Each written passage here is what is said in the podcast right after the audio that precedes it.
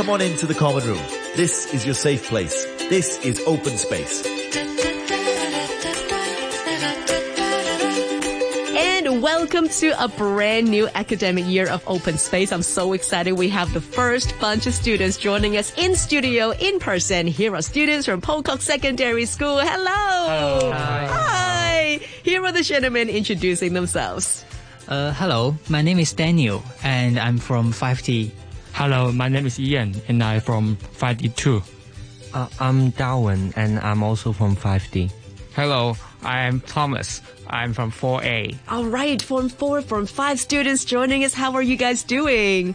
Yeah, we we're doing well. Like, um, I know the pandemic. We are like so bored and we don't have activity. This is our opportunity to, like, relax. Oh, that's fantastic. That's how we want you to feel. We want it to be a relaxing, a fun, entertaining experience here at RTHK. So really glad that you guys are able to join us in person.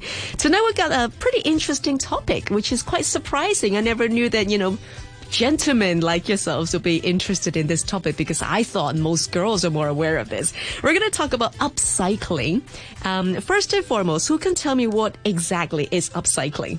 Upcycling is a variety of processes by which old products are modified and get a second life as they become a new product.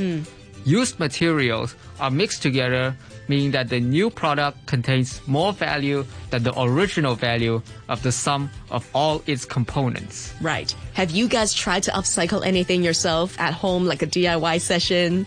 Or purchased any upcycling products before? Maybe no.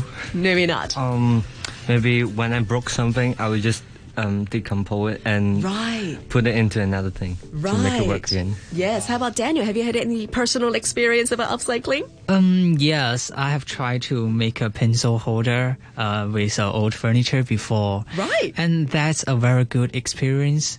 Yeah, and let me know how how recycling is fun. Yeah. Fun is, yeah. Talk about recycling. I think upcycling is definitely the upgrade to take one step further. Now, for those who are really living in the cave for ages, why is it important to upcycle? I think up, upcycling really plays an important role in protecting the environment. Hmm. Nowadays, people are influenced by fast fashion. They are demanding new and trendy clothes all the time. As a result, a lot of old clothing ends up being thrown into landfills. Therefore, those old clothes gave rise to a lot of environmental problems, such as land pollution. Hmm. Apart from that, upcycling could solve the problem that fast fashion brings to us.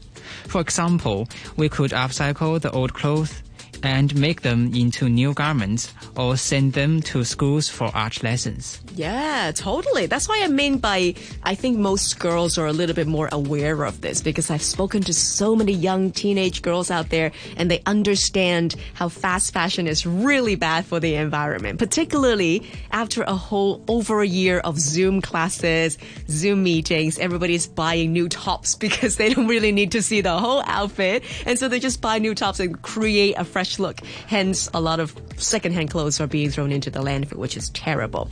I know that Ian, you've got some stats and numbers to really tell us how bad it could be. Yes. According to a statistic from the Environmental Protection Department, on average, Hong Kongers produce 5.67 million tons of solid waste per year. Whoa. This has a huge impact on the environment, causing problems like land and water pollution. Another dire statistic is that local landfills are at capacity, and it is unsustainable to construct more. Hmm. The situation is alarming, and it is high time that we, every stakeholder, do our utmost to address it. Yeah. So how can we make better use of these kind of waste that we consider as waste? Um, we can turn those discarded clothes into raw materials like microfabric and we make it into a new product such as gloves, scarves or blankets. And these products are actually the same quality as the original one. Right.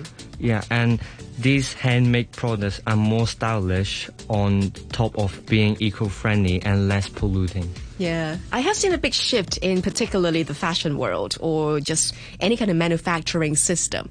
I've seen suitcase companies collecting plastic bottles to make new suitcases. Um, I've seen different kinds of material on garments making a huge impact in the fashion industry. Thomas, do you have any refreshing ideas? Well, actually, I can see that upcycling influenced modern art culture. Hmm. It, it is possible to draw a picture with old clothes that have been cut into pieces nowadays. Right. And it is also possible to use other recyclable and non-recyclable materials to create art. Hmm. There was upcycling artists in Hong Kong who have made items out of trash collected from Hong Kong's seas and beaches. Right. And they are Christian Liu and Florian Wegenos, who showed their upcycled project as part of an exhibition back in 2019. Right. You guys are all nodding your heads. You guys must be very impressed by their work too. Do you follow them on IG? No. We never heard of them. I only learned of them recently. Good research then. Good research. What else have you been really impressed by in terms of this whole upcycling revolution? Yeah, I believe that turning some unused or abandoned materials into arts or some new products is gonna be a real trend Yeah. in the future. Totally. Anything else that you're looking forward to or you think it's going to be a good idea to bring upcycling into a popular trend? I think uh, compared to recycling, upcycling involves innovations and creativity. Uh, one of our domestic designers is Kevin Chen. He has created items such as Camlin bar made with umbrella spokes and bicycle bells made from electronic rice cookers. These products are creative, practical, and environmentally sound.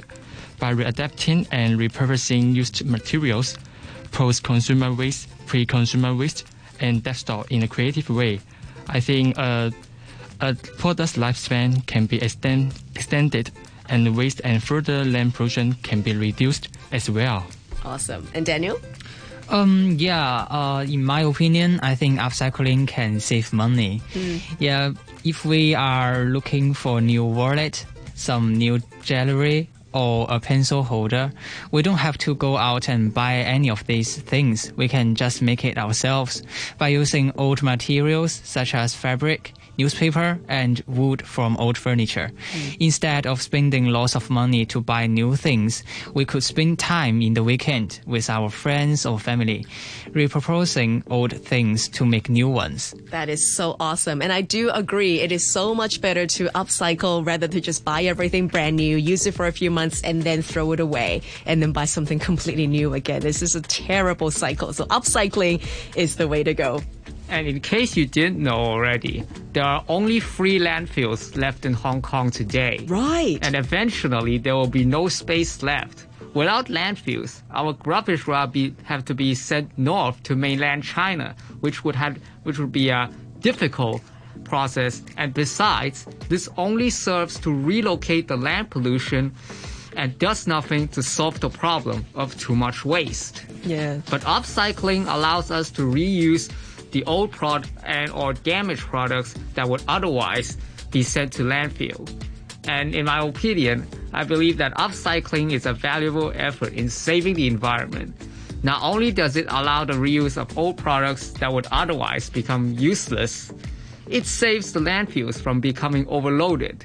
Hmm, totally. And I think one really alarming amount of waste is disposable masks. I mean, we've all contributed to so many mountains and mountains of disposable masks. If somebody could come up with a smart way to turn these used masks into something else that's useful, that is not going to carry any virus, that would be the dream. So if you guys got amazing ideas, come back to us and tell us all about it. Yeah.